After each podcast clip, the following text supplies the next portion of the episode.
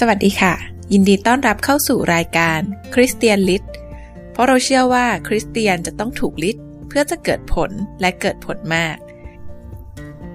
เราจะนำเอาคริสเตียนลิทเทเรเจอร์หรือวรรณกรรมคริสเตียนดีๆมาเล่าสู่กันฟังค่ะ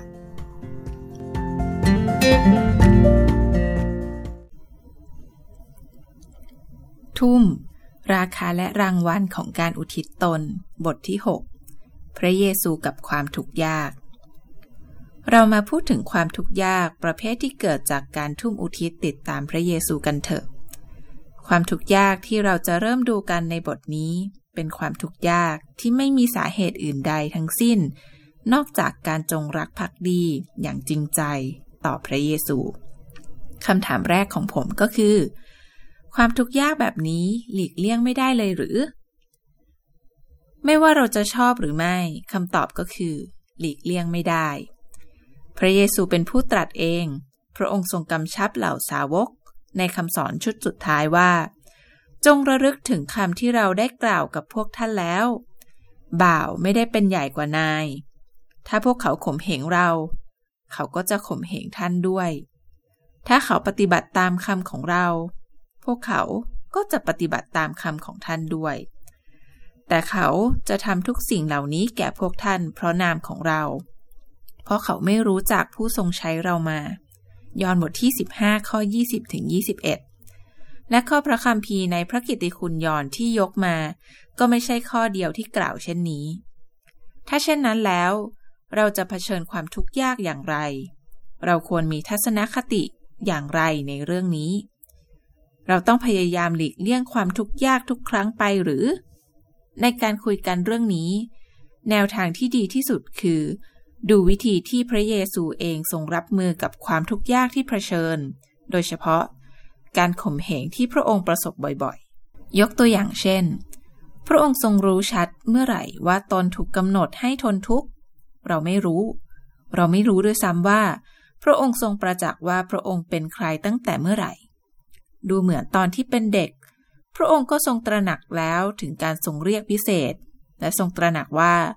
พระองค์ต้องประทับในพระนิเวศของพระบิดาลูกาบทที่สองข้อสี่สิบเก้ากระนั้นก็ดีเป็นไปได้ว่าจนเมื่อพระองค์ทรงรับบัพติศมาในแม่น้ำจอร์แดนนั่นแหละ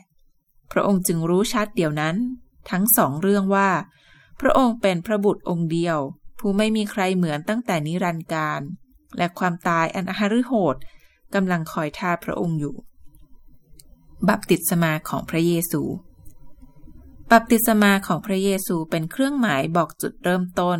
การทำพระราชกิจของพระองค์ท่ามกลางประชาชน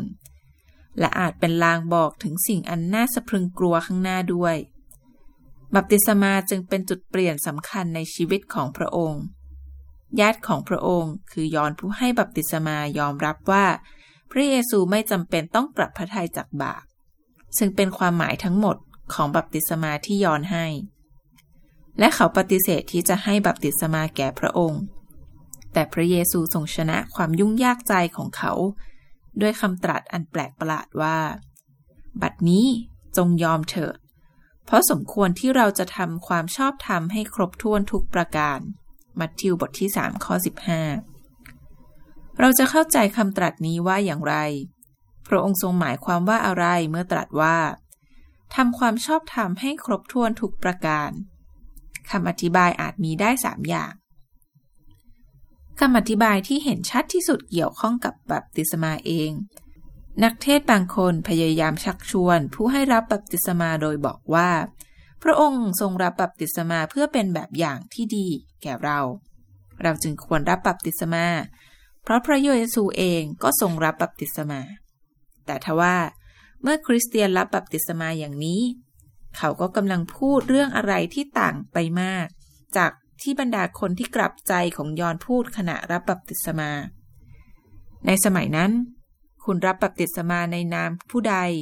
ก็คือคุณแสดงตนเป็นฝ่ายเดียวกับคนผู้นั้นและคำสอนของเขาโดยการรับบัพติศมาคุณกำลังพูดว่าฉันขอปฏิบัติตามคำสอนของคนคนนี้ในตัวการกระทำนี้เองไม่มีคุณความดีอะไรดังนั้นจุดสำคัญแท้ๆของบัพติศมาของคริสเตียนก็คือ การที่คนแสดงตนอยู่ฝ่ายพระเยซูอย่างเปิดเผยเป็นการแสดงออกภายนอกถึงการทุ่มอุทิศภายในของคุณแด่พระองค์คำอธิบายอีกอย่างที่ชัดเจนรองลงมาก็คือพระเยซูก็เหมือนกับคนอื่นๆในฝูงชนทรงรู้สึกว่ามีเรื่องที่ต้องกลับใจแม้ทรงมีชีวิตที่บริสุทธิ์แต่จิตสำนึกอันไวยิ่งกว่าของพระองค์ก็ถูกรบกวนจากอะไรบางอย่างซึ่งไม่อาจมีความหมายอะไรเลยสำหรับเราแต่เพราะพระองค์ทรงมีมาตรฐานจริยธรรมที่สูงกว่าจึงทรงปรารถนาจะสารภาพต่อสาธารณชนราวกับว่ามีบาปโดยวิธีนี้พระองค์ได้ทรงวางแบบอย่างแก่เราในเรื่องการกลับใจทัศนะแบบนี้ขัดกันอย่างจังกับสิ่งที่พระเยซูตรัสเกี่ยวกับพระองค์เองในที่อื่นๆทั้งยังขัดกับสิ่งที่ผู้เขียนพระคัมภีร์พันธสัญญาใหม่คนอื่นๆสอนมีใครในพวกท่านที่อาจชี้ให้เห็นว่าเรามีบาปภายหน้าพระเยซูได้ทรงเรียกร้องให้ฝูงชนที่ต่อต้านพระองค์ในพระวิหารตอบคำถามนี้ในยอห์นบทที่แปดข้อสี่สิบหกผู้เขียนพระธรรมฮีบรูก็ประกาศแก่เราว่าพระเยซูทรงเคยถูกทดลองใจเหมือนเราทุกอย่างถึงกระนั้นพระองค์ก็ยังปราศจากบาปฮีบรูบทที่สี่ข้อสิบห้าพระคัมภีร์ใหม่ไม่ยอมรับความคิดใดๆทั้งสิ้นที่บอกว่าพระเยซูไม่สมบูรณ์แบบทางศีลธรรมฉะนั้นพระเยซูไม่ได้กลับพระทัยจากบาปใดเลยเมื่อทรงให้ยอห์นบัพติศมาพระองค์ความหมายบัพติศมาของพระเยซูถ้าเช่นนั้นพระเยซูกำลังตรัสบอกอะไรเมื่อทรงรับบัพติศมาจากยอห์นอันดับแรกเห็นชัดว่าพระองค์ทรงเห็นเรื่องนี้เป็นสิ่งที่พระเจ้าพระบิดาทรงประสงค์ให้พระองค์ทำนี่น่าจะเป็นการตีความอันชัดเจนที่สุดสำหรับคำตัดของพระองค์ที่ว่าสมควรที่เราจะทำความชอบธรรมให้ครบถ้วนทุกประการนอกจากนี้การกระทำของพระองค์ประกาศชัดเจนว่าพระองค์ทรงเห็นชอบกับคำเทศนาของยอห์นแต่บางทีข้อสำคัญที่สุดอาจเป็นว่า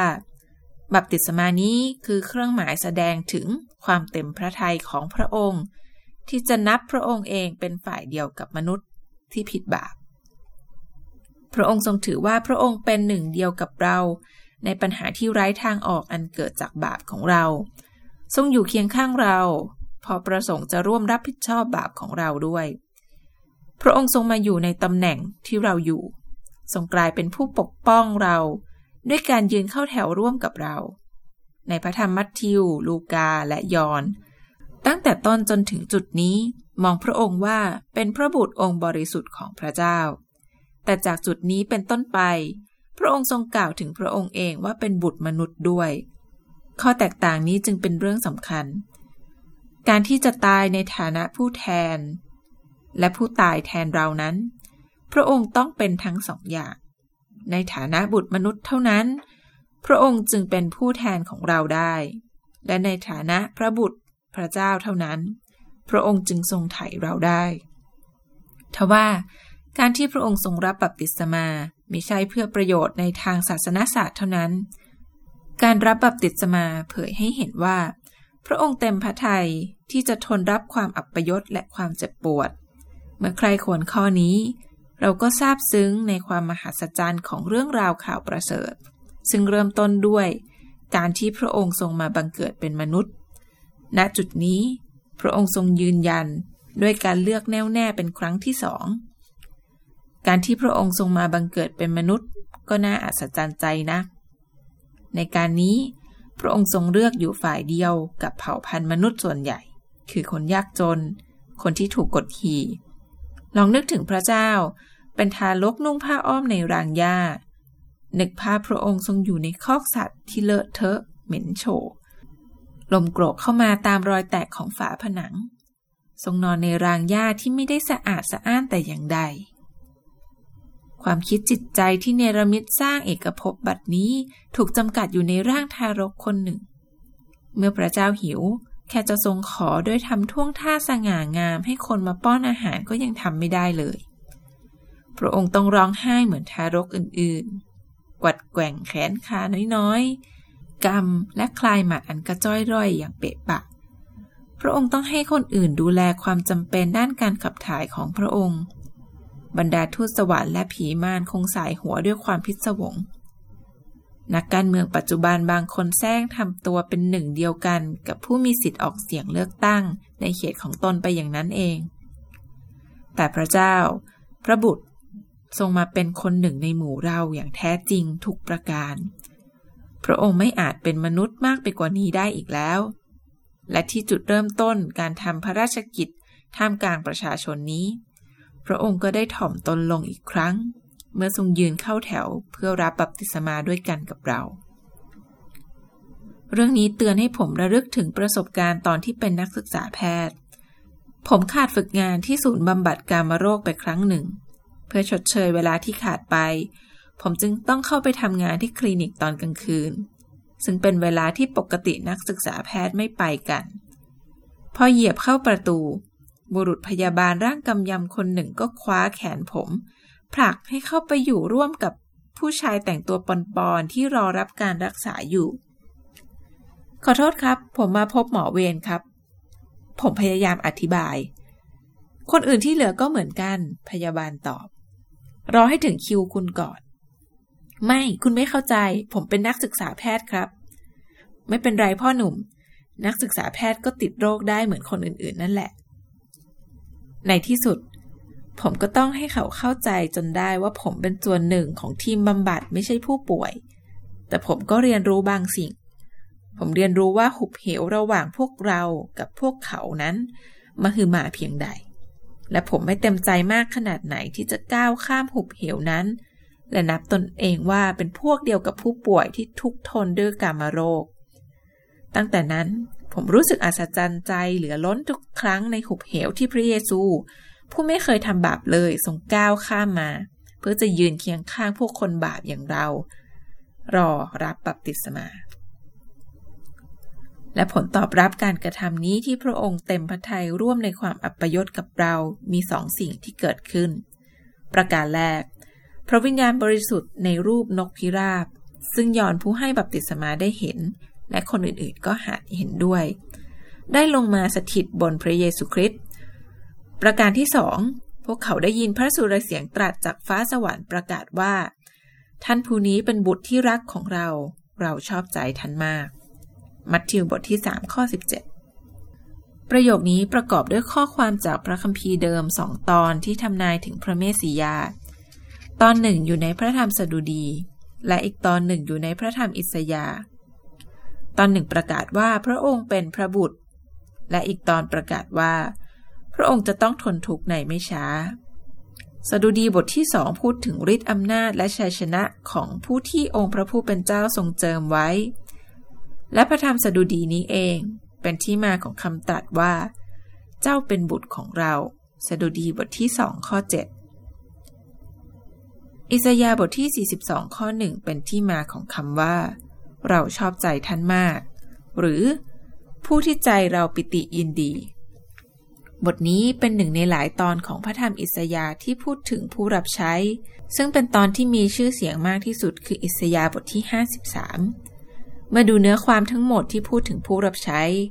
เราเห็นภาพผู้รับใช้สัตย์ซื่อผู้สถาปนาความชอบธรรมและในกระบวนการนั้นเขาจะทนทุกข์จนถึงความตายเป็นความตายแห่งการไถ่แม้อิสยาห์บทที่สี่สิบสองไม่ได้เจาะจงกล่าวถึงความตายของพระเมสสิยาแต่ใจผมแทบไม่สงสัยเลยว่าพระเยซูทรงทราบดีถึงความหมายที่แฝงอยู่ในข้อพระคัมภีร์ที่ยกมานั้นพระองค์เองทรงเลือกข้อความตอนหนึ่งเกี่ยวกับผู้รับใช้มาจากพระธรรมอิสยาห์บทที่หกสิบเอ็ดแล้วอ่านในธรรมศาลาที่เมืองนาซาเรตโดยอ้างว่าข้อความตอนนี้หมายถึงพระองค์เองลูกาบทที่สี่ข้อสิบแปดถึงยี่สิบเอ็ดและถ้าพระองค์ทรงทราบดีว่าข้อความเกี่ยวกับผู้รับใช้นี้หมายถึงพระองค์พระองค์ก็คงจะทรงทราบดีตอนที่รับบัพติศมาว่าพระองค์จะทรงเผชิญความทุกข์ยากและความตายและหากแม้ผมเข้าใจคำตรัสจากฟ้าสวรรค์ผิดเราก็ยังเห็นชัดเจนในช่วงหลังๆพระเยซูเข้าพระทัยแจ่มแจ้งเกี่ยวกับความตายที่พระองค์เองจะทรงเผชิญเมื่อเปโตรกล่าวคำยอมรับด้วยคำพูดที่เลื่องลือของเขาว่าพระองค์ทรงเป็นพระคริสต์พระบุตรของพระเจ้าผู้ทรงพระชนอยู่ในมัทธิวบทที่สิบหกข้อสิบหกสิ่งที่เราได้อ่านในบทต่อมาก็คือ ตั้งแต่เวลานั้นมาพระเยซูทรงเริ่มเผยแก่บรรดาสาวกของพระองค์ว่าพระองค์จะต้องเสด็จไปกรุงเยรูซาเล็มและจะต้องทนทุกข์ทรมานหลายประการและทรงถูกประหารชีวิตแต่ในวันที่สามพระองค์จะทรงเป็นขึ้นมาใหม่มัทธิวบทที่สิบหกข้อยี่สิบเอ็ดพระองค์ใส่พระทัยที่จะให้เหล่าสาวกเข้าใจแจ่มแจ้งว่าความเป็นพระเจ้าของพระองค์กับการสละพระชนชีพที่ใกล้เข้ามานั้นเกี่ยวพันกันพระองค์เป็นพระบุตรที่รักแต่พระองค์ก็เป็นผู้รับใช้ที่ทนทุกข์ด้วยฉะนั้นเมื่อเราพยายามจะเข้าใจการทนทุกข์ของคริสเตียนสิ่งสำคัญคือถามว่าพระเยซูทรงมีทัศนคติอย่างไรต่อการทนทุกข์เมื่อเราทำเช่นนั้นมีสี่สิ่งที่ปรากฏเด่นออกมาคือ หนึ่ง. พระองค์ปฏิเสธอย่างดุดันต่อข้อเสนอแนะใดๆที่ให้หลีกหนีจากการทนทุกข์เพื่อไถ่เรา สอง. พระองค์ทรงหลีกเลี่ยงการทนทุกข์ที่ไม่จำเป็น สาม. พระองค์ทรงสอนสิ่งที่ดูขัดกันเองว่าให้เหวี่ยงชีวิตทิ้งไปเพื่อจะได้ชีวิตคืนมาและ สี่. พระองค์ทรงยืนยันว่าสิ่งที่เป็นจริงสำหรับพระองค์ย่อมเป็นจริงทัดเทียมกันสำหรับสาวกของพระองค์ด้วยพระเยซูทรงตำหนิเปโตรอย่างรุนแรงเปโตรผู้น่าสงสารคำประกาศของเขาว่าพระเยซูเป็นพระคริสต์เท่านั้นพระองค์ทรงรับอย่างอบอุ่นซีโมนบุตรโยนาเอ๋ยท่านก็เป็นสุขเพราะมนุษย์ไม่ได้เปิดเผยเรื่องนี้แก่ท่านแต่พระบิดาของเราผู้สถิตในสวรรค์ทรงเปิดเผยให้ทราบมัทธิวบทที่สิบหกข้อสิบเจ็ดเปโตรคงจะทั้งตื่นเต้นและสุขใจแต่ด้วยความเป็นมนุษย์เท่านั้นเองเขาจึงคัดค้านเมื่อพระเยซูตรัสบอกว่าพระองค์ต้องทนทุกข์และสิ้นพระชนม์เขาคงคาดว่าพระเยซูผู้เปี่ยมด้วยเมตตาเสมอจะทรงแก้ความเข้าใจผิดของเขาอย่างนุ่มนวลคำตรัสจริงของพระองค์ทำให้เราตระหนกจงไปให้พ้นเจ้าซาตานจะเป็นเครื่องกีดขวางเราเพราะเจ้าไม่ได้คิดอย่างพระเจ้าแต่เจ้าคิดอย่างมนุษย์มัทธิวบทที่สิบหกข้อยี่สิบสามพระเยซูคงจะแสดงความรู้สึกเป็นคำพูดที่รุนแรงกว่านี้ไม่ได้แล้วนี่ไม่ใช่เรื่องความสัมพันธ์ของพระองค์กับเปโตรเท่านั้นแต่เกี่ยวข้องกับอะไรอีกมากเพราะภายหลังเมื่อเปโตรปฏิเสธพระเยซูโดยสบถสาบานต่างๆนานาพระเยซูก็ทรงปฏิบัติต่อเขาด้วยความอ่อนโยนและความรักสถานเดียวฉะนั้นการที่พระองค์ทรงตอบคำคัดค้านของเปโตรแบบน่าตกใจจึงเป็นปฏิกิริยาอย่างหนึ่งต่อความคิดที่เปโตรแสดงออกมาโดยไม่รู้ตัวเปโตรไปแตะถูกอะไรสักอย่างที่พระเยซูทรงรู้สึกอยู่ล้ำลึกเป็นไปได้ไหมที่พระเยซูอาจทรงรู้สึกอยู่แล้วว่าพระองค์เองกำลังขยาดอยากจะถอยหนีจากความทุกข์ทรมานที่รอพระองค์อยู่อย่าลืมว่านอกจากเป็นพระเจ้าแล้วพระองค์ก็ยังทรงเป็นมนุษย์ด้วย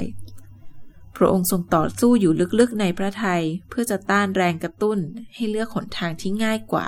และสะดวกสบายกว่าใช่หรือไม่นี่คือคำแนะนำอย่างเดียวกับที่ซาตานเคยเสนอแก่พระองค์ในถิ่นทุรกันดารนั่นเองพระเยซูทรงรู้แหล่งที่มาของคำแนะนำที่เปโตรเสนอแม้ว่าเปโตรเองไม่รู้และในสวนเกสเซมานีพระองค์ทรงร้องทูลพระบิดาด้วยความทุกข์ใจแสนสาหัสให้สำแดงแก่พระองค์ว่ามีหนทางอื่นใดไหมที่พระองค์จะทำพันธกิจนี้ให้สำเร็จอีกครั้งหนึ่งพระองค์ทรงร้องออกมาว่าเดี๋ยวนี้ใจของเราเป็นทุกข์จะให้เราพูดอย่างไรข้าแต่พระบิดาขอทรงช่วยข้าพระองค์ให้พ้นจากช่วงเวลานี้อย่างนั้นหรือแต่เพื่อจุดประสงค์นี้เองเราจึงเข้ามาในช่วงเวลานี้ยอห์นบทที่สิบสองข้อยี่สิบเจ็ดสำหรับพระเยซูในฐานะอาดัมคนสุดท้ายการเผชิญความทุกข์ยากไม่ใช่เรื่องที่ทำได้ง่ายกว่าเราเลยพระองค์ผู้ตั้งพระทัยแน่วแน่ที่จะไปกรุงเยรูซาเล็มต้องเอาชนะสัญชาตญาณทุกอย่างของมนุษย์และเลือกเส้นทางแห่งความทุกข์ทรมานและความตายอย่างเด็ดเดี่ยวการตอบโต้อย่างดุเดือดเป็นเครื่องบ่งบอกถึงความขัดแย้งภายในที่พระองค์ทรงเผชิญอยู่เพราะทรงถูกทดลองเหมือนเราทุกประการพระองค์จึงถูกล่อให้เลือกหนทางที่สบายกว่าเช่นกัน แต่พระองค์ทรงดูออกว่าเป็นการทดลองนี้มาจากซาตานและเป็นการทดลองที่พระองค์เคยประสบมาแล้วครั้งแรกในถิ่นทุรกันดารพระองค์ทรงตระหนักในความทรยศตามวิสัยมนุษย์ที่พระองค์ดำรงสภาพอยู่คือวิสัยมนุษย์ที่ยึดติดกับการมีชีวิตพระองค์ทรงรู้สึกได้ถึงสัญชาตญาณการเอาชีวิตรอดอันทรงพลังที่พระเจ้าประทานไว้และทรงเอาชนะสัญชาตญาณ น, นั้นด้วยปณิธานอันแกร่งกล้ายิ่งกว่าด้วยเหตุนี้พระองค์จึงทรงโต้ตอบเปโตรไปอย่างดุดันพระเยซูทรงหลีกเลี่ยงการทนทุกข์ที่ไม่จำเป็นในบทที่สิบเอ็ดและสิบสองของพระกิตติคุณยอห์นบันทึกถึงความตื่นเต้นอันเกิดจากการที่พระเยซูทรงให้ลาซารัสเป็นขึ้นจากตายกระแสความนิยมในพระคริสต์กำลังพุ่งแรงทุกคนร้องหาพระองค์อยากจะเห็นพระองค์และความนิยมนี้เองก็เป็นภัยคุกคามอย่างหนึ่งต่อสิทธิอำนาจของเหล่าผู้นำศาสนาในการประชุมฉุกเฉินของสภาเซนเฮนดรินคายาฟาสมหาปุโรหิตบอกชัดเจนว่าพระเยซูจะต้องตายในทัศนะของคายาฟาสความตายของพระเยซูจะช่วยให้ชาวยิวไม่ต้องมีปัญหากับพวกโรมันซึ่งปกครองพวกเขาอยู่คำแนะนำของเขาพลันกลายเป็นการวางแผนอย่างจริงจังในยอห์นบทที่สิบเอ็ดข้อ สี่สิบห้าถึงห้าสิบ พระเยซูทรงทราบดีถึงอันตรายนี้และจงใจหาที่พำนักชั่วคราวที่คนไม่รู้จักพระองค์ในเมืองเอฟราอิมริมถิ่นทุรกันดารอีกโอกาสหนึ่งมีเขาบ่งบอกว่าเกิดสิ่งอัศจรรย์บางอย่างขึ้นเมื่อฝูงชนพยายามลงมือทำร้ายพระองค์กลุ่มคนฮือเข้ามาหวังจะประชาทัณฑ์พระองค์แต่พระเยซูทรงฝ่าพ้นพวกเขาและเสด็จจากไปได้อย่างน่าประหลาดอย่างยิ่งในลูกาบทที่สี่ข้อสามสิบถ้าพระเยซูเด็ดเดี่ยวที่จะเผชิญความตายในบางโอกาสพระองค์ก็ว่องไวพอกันที่จะหลีกเลี่ยงจากความตายในโอกาสอื่นๆทำไมเล่าบางวันพระองค์จึงเข้มแข็งกว่าวันอื่นๆอย่างนั้นหรือพระคัมภีร์ใหม่ไม่เคยบอกเลยว่าการเสียสละและการทนทุกข์เป็นสิ่งดีพระเยซูทรงเผชิญกางเขนเพราะเป็นวิธีเดียวที่จะทรงไถ่คนบาปได้พระองค์ทรงสู้ทนต่อกางเขนทรงถือว่าความอับอายนั้นไม่เป็นสิ่งสำคัญฮีบรูบทที่สิบสองข้อสองไม่ใช่เพราะการกระทำอย่างนั้นเป็นสิ่งดีงามแต่เพราะว่าความทุกข์ทรมานและความตายเป็นราคาที่พระองค์ต้องจ่ายเพื่อบรรลุเป้าหมายของพระองค์เรื่องนี้สำคัญครูสอนศาสนาตลอดหลายยุคหลายสมัยได้สอนเทคนิคการบำเพ็ญทุกขกิริยาบางครั้งเพราะการทำให้ตัวเองทุกข์ยากจะสั่งสมกุศลผลบุญแก่คุณแต่บ่อยครั้งก็เป็นการฝึกแบบสปาร์ตาเสียมากกว่าซึ่งการฝึกนั้นจะทำให้คุณกำราบร่างกายที่มักจะขัดขืนให้อยู่ในบังคับของคุณจนถึงจุดที่คุณเป็นคนมีจิตวิญญาณดีจริงๆได้เราไม่พบการทนทุกข์เช่นนี้ในชีวิตของพระเยซูเลยแม้พระองค์จะยากจนแต่ไม่มีร่องรอยใดๆเกี่ยวกับการบำเพ็ญทุกขกิริยาให้เห็นในวิถีการดำเนินชีวิตของพระองค์แท้จริงพระองค์ทรงถูกกล่าวหาว่าเป็นคนตะกะคนขี้เมาด้วยซ้ำเพียงเพราะพระองค์ทรงกินและดื่มเหมือนกับคนอื่นๆในสมัยนั้นซึ่งข้อนี้เองพระองค์ก็ทรงยอมรับหากพระองค์ทรงถืออดอาหารและทรงใช้เวลาอธิษฐานพระองค์ก็ทรงทำเช่นนั้นอย่างมีวัตถุประสงค์พระองค์ไม่ได้กำลังฝึกตนเองให้พิชิตความอยากฝ่ายกายชีวิตของพระเยซูเป็นอิสระอย่างสิ้นเชิงจากทัศนคติการทนทุกข์ทั้งสองแบบในท้ายที่สุดเมื่อพระองค์ทรงเผชิญความทุกข์ทรมานก็เป็นเพราะถึงเวลานั้นแล้วพระเยซูไม่ใช่พวกหาความสำราญจากการทรมานตนเองและไม่ใช่พวกสปาร์ตาหรือพวกบำเพ็ญทุกขกิริยาพระองค์ทรงเผชิญความทุกข์ทรมานและความตายเพราะพระองค์ทรงรักมนุษย์ผู้หลงหายและเพราะว่าไม่มีหนทางอื่นที่พระองค์จะทรงช่วยพวกเราให้รอดได้ได้ชีวิตจากความตายแม้ว่าพระเยซูทรงทราบดีทีเดียวถึงอันตรายจากสถานะของพระองค์ จึงทรงระวังระวัยไม่เสี่ยงภัยโดยไม่จำเป็นแต่ในที่สุดพระองค์ก็ยังเสด็จเข้ากรุงเยรูซาเล็มอย่างเปิดเผยฝูงชนที่มาร่วมเทศกาลปัสกาต่างกระตือรือร้นจนปั่นป่วนกันไปหมดพวกเขาเอาเสื้อผ้าและใบปามาปูลาดถนนหนทางขณะที่พระองค์ทรงลูกลาเสด็จเข้าสู่ตัวเมืองอยู่ในพระธรรมยอห์นบทที่สิบสองข้อ สิบสองถึงสิบเก้า ไม่ต้องสงสัยเลยว่าความตื่นเต้นนี้คงจะกลับไปเหมือนช่วงที่เกิดเหตุการณ์ที่เบธานีเมื่อพระเยซูทรงให้ลาซารัสเป็นขึ้นจากความตายในยอห์นบทที่สิบเอ็ดข้อ สามสิบแปดถึงสี่สิบสี่ ในพระวิหารแม้แต่ผู้มาเยือนชาวต่างชาติก็ถามหาพระเยซูคนด้อยฐานะอาจหลงไหลได้ปลื้มกับการต้อนรับด้วยความนิยมชมชอบของประชาชนจนพยายามจะเกาะกระแสขึ้นไปสู่อำนาจแต่เมื่อฟิลิปนำข่าวมาทูลพระเยซูว่า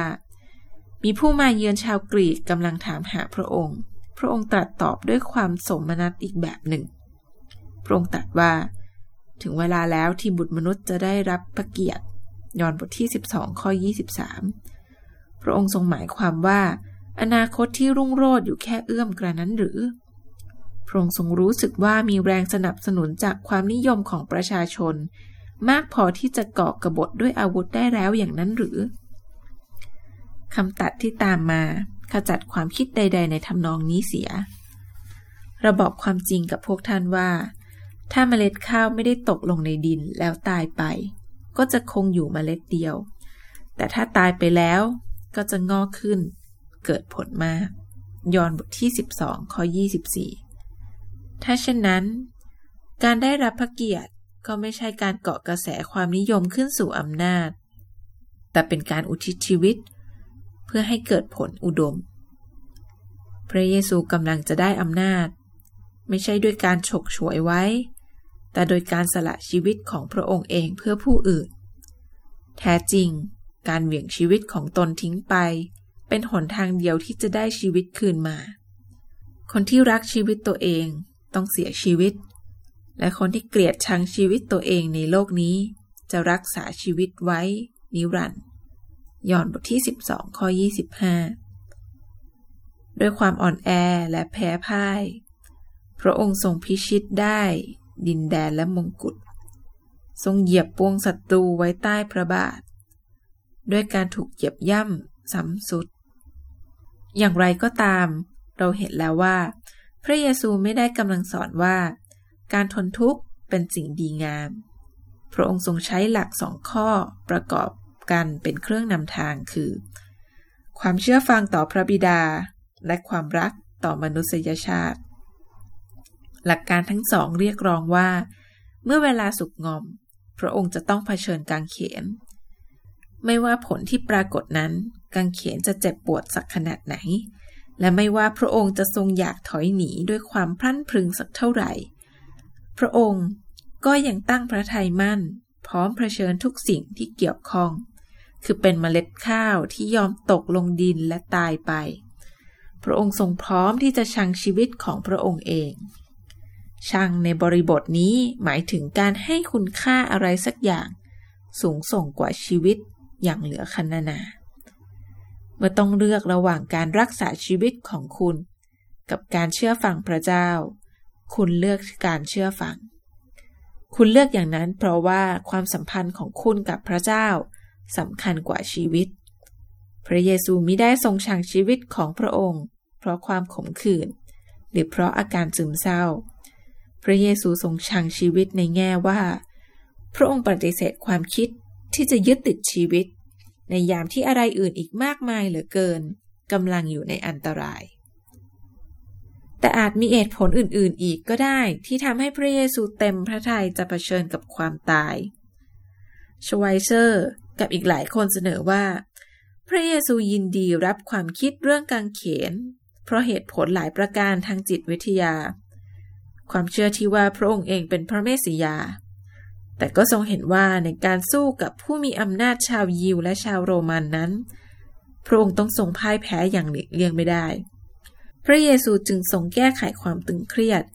อันเกิดจากความจริงภายนอกขัดกับความเชื่อมั่นภายใน โดยมองเสียว่าพระองค์เองเป็นดังลูกแกะที่ถวายบูชาแด่พระเจ้าด้วยวิธีนี้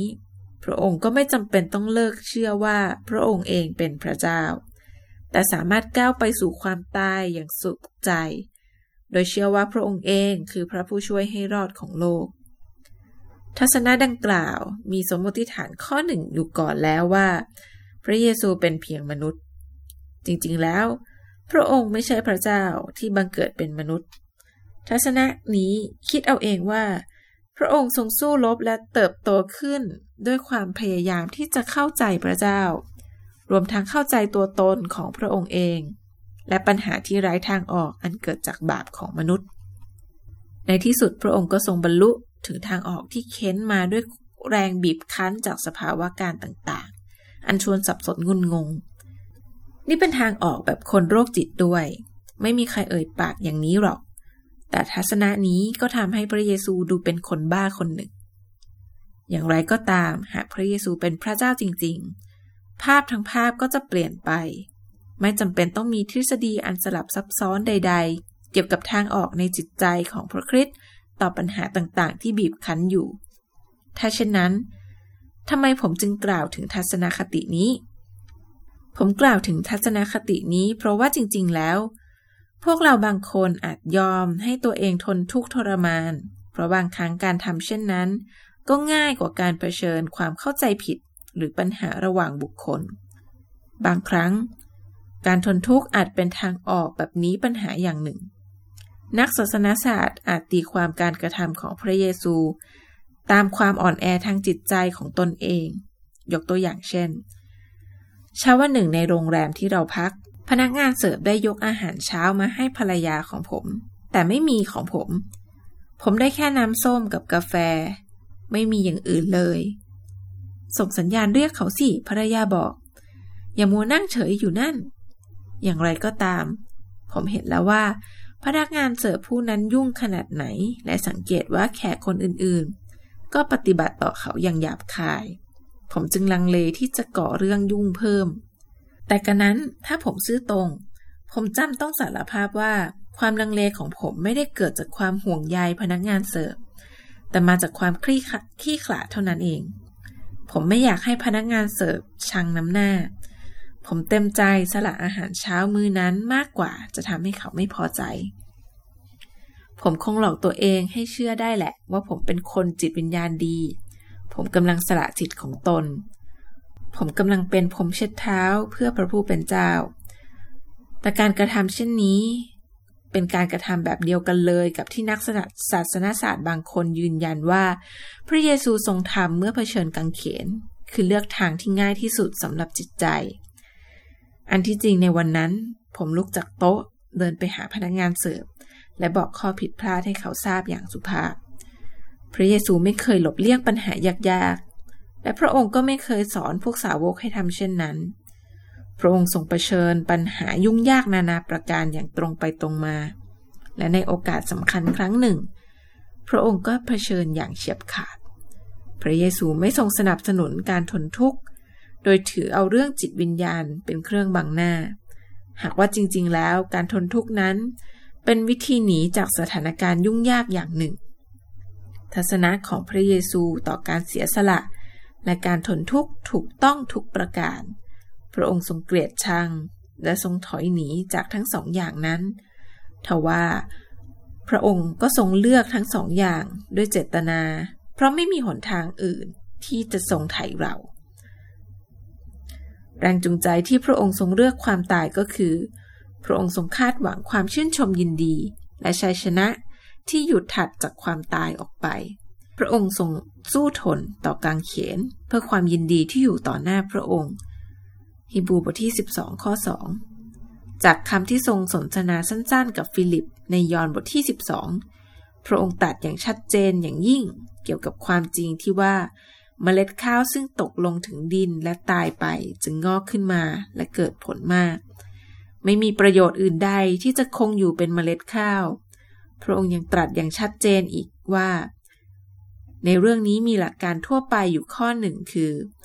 การไม่ถือว่าชีวิตของเราสำคัญแต่มุ่งให้พระประสงค์ของพระเจ้า เป็นสิ่งสูงค่ายิ่งกว่าชีวิตทำให้เราเรียนรู้ความแตกต่างในแง่คุณภาพระหว่างการสักแต่มีชีวิตอยู่กับการมีชีวิตอยู่อย่างแท้จริงและเป็นนิรันดร์โดยการเผชิญความตายเราจึงเริ่มมีชีวิตอยู่การมองพระเยซูผู้ถูกตรึงกางเขนว่าเป็นแบบอย่างอันน่ารักของการรับทุกทรมานนิ่งๆโดยไม่ตอบโต้เป็นทัศนคติที่เน้นอารมณ์จนขาดเหตุผลในความเป็นจริงพระองค์ทรงเป็นผู้พิชิตที่รุกรบอย่างแข็งขันทรงปลุกปล้ำต่อสู้กับความบาปและความตายอย่างมีพลังพระองค์ทรงเป็นผู้ปกป้องเรา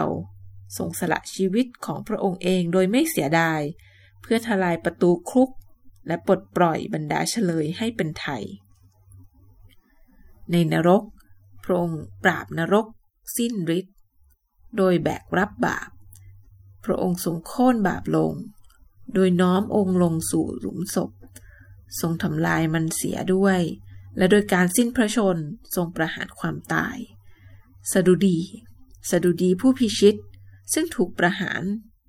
โดยผู้ถูกประหารพระองค์จึงมีชัยชนะผู้ทรงพระชนผู้สิ้นพระชนผู้คืนพระชนอีกคราเพื่อท่านคริสตจักรของพระองค์เอ่ยเพื่อท่านการสละชีวิตเป็นเครื่องบูชาของพระเยซูไม่ใช่เรื่องเศร้าหมองแต่อย่างใดดนตรีแห่งการทนทุกข์ของพระองค์ต้องเขียนด้วยคีย์เมเจอร์ไม่ใช่คีย์ไมเนอร์พระองค์ทรงพินิจดูการงานอันเหนื่อยยากในชีวิตของพระองค์แล้วพอพระทัยยิ่งพระองค์ทอดพระเนตรเกินจากความตายออกไปอย่างผู้ที่ได้รับการไถ่จำนวนมากซึ่งถูกชักนำให้มาหาพระองค์ในความรอดเมื่อพระองค์ทรงถูกยกขึ้นและแม้ว่าพระองค์ทรงหลั่งเหงื่อดังโลหิตเม็ดใหญ่ไหลอาบแม้พระองค์ประสบความทรมานทั้งร่างกายและจิตวิญญาณแต่การสิ้นพระชนของพระองค์ก็เป็นความตายของคนเก่งกล้าผู้สามารถผูกมัดพระของยุคนี้เราพูดถึงพระองค์ว่าเป็นลูกแกะของพระเจ้าก็เพื่อเตือนตนเองถึงเรื่องความบริสุทธิ์ของพระองค์ไม่ใช่เรื่องที่พระองค์ไม่ทรงตอบโต้เมื่อถูกกระทำเราพึงระลึกไว้เสมอว่าพระองค์เป็นสิงห์แห่งเผ่ายูดาห์ด้วยติดตามพระเยซูหลักการที่จำเป็นสำหรับพระเยซูต้องเป็นจริงสำหรับเราด้วยถ้าเราปรารถนาจะติดตามพระองค์ถ้าใครต้องการจะติดตามเรามาให้คนนั้นปฏิเสธตนเองรับกางเขนของตนแบกทุกวันและตามเรามาลูกาบทที่เก้าข้อยี่สิบสามผมใช้ส่วนที่เหลือของหนังสือพูดถึงหลักการยิ่งใหญ่ข้างต้นแต่เมื่อเรามาถึงบทท้ายนี้ผมจะขออธิบายหลักพื้นฐานการตีความให้ชัดเจนและสรุปสิ่งที่ผมพูดมาตั้งแต่ต้นในบทก่อนหน้าผมกำหนดความหมายของการทนทุกข์ของคริสเตียนว่าไม่รวมถึงการทนทุกข์สามแบบคือ หนึ่ง. การทนทุกข์ทั่วไปที่ทุกคนต้องประสบเพราะเรามีชีวิตอยู่ในโลกที่ตกต่ำอยู่ในบาปอยู่แล้ว สอง. การทนทุกข์ที่เกิดจากบาปและความโง่เขลาของเราเองและ สาม. การทนทุกข์เมื่อถูกตีสอนได้แก่ประสบการณ์อันเกิดจากความเจ็บปวดที่ทำให้เราเติบโตขึ้นในความเชื่อและในพระคุณผมจะจำกัดการทนทุกข์ของคริสเตียนให้อยู่เฉพาะการทนทุกข์ที่เป็นผลสืบเนื่องโดยตรงจากการติดตามพระเยซูคริสต์อย่างใกล้ชิดข้อแตกต่างที่ผมกำหนดอาจดูฝืนๆไปบ้างยกตัวอย่างเช่นประสบการณ์อันเจ็บปวดทั้งหลายที่เกิดจากความโง่เขลาของผมเองอาจมีส่วนช่วยให้ผมเติบโตขึ้นในด้านจิตวิญญาณผมเรียนรู้จากความผิดพลาดของผมได้อันหนึ่งความเจ็บปวดที่เกิดแก่ผมโดยเป็นผลจากการที่ผมใกล้ชิดพระคริสต์ก็อาจส่งผลดีแบบเดียวกันในชีวิตผมได้ถึงกระนั้นการแยกข้อแตกต่างให้ชัดเจนเป็นสิ่งที่สำคัญเพราะก่อนจะตัดสินใจติดตามพระคริสต์อย่างใกล้ชิดผมต้องคำนวณราคาผมต้องตระหนักว่าในแง่หนึ่งแล้วผมเผชิญความตายอยู่ทุกเมื่อผมต้องตระหนักด้วยว่าทัศนะที่พระเยซูทรงมีต่อการทนทุกข์จะเป็นแบบอย่างให้ผมอย่างที่ผมเองต้องเผชิญกับการทนทุกข์ พระองค์ทรงเผชิญการทนทุกข์เพื่อไถ่เราด้วยพระทัยแน่วแน่แกร่งกล้า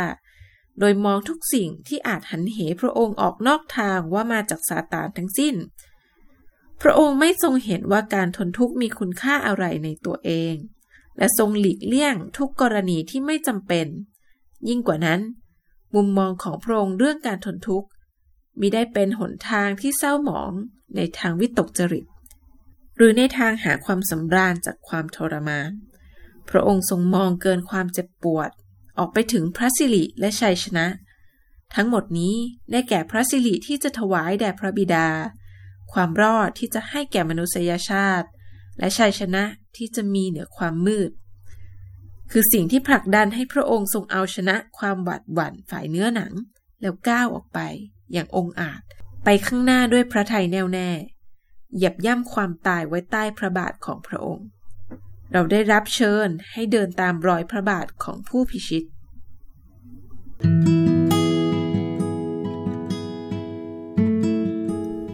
เป็นยังไงกันบ้างคะวันนี้พระเจ้ากำลังลิดเราเรื่องอะไรขอสิ่งเหล่านั้นจะเกิดผลและเป็นจริงในชีวิตของเราอย่าลืมกดไลค์กดแชร์และส่งต่อไปให้พี่น้องที่เรารักเพราะเราอยากเห็นคริสเตียนทุกๆคนเติบโตขึ้นและเกิดผลอย่างมากมายขอพระเจ้าอวยพระพรค่ะ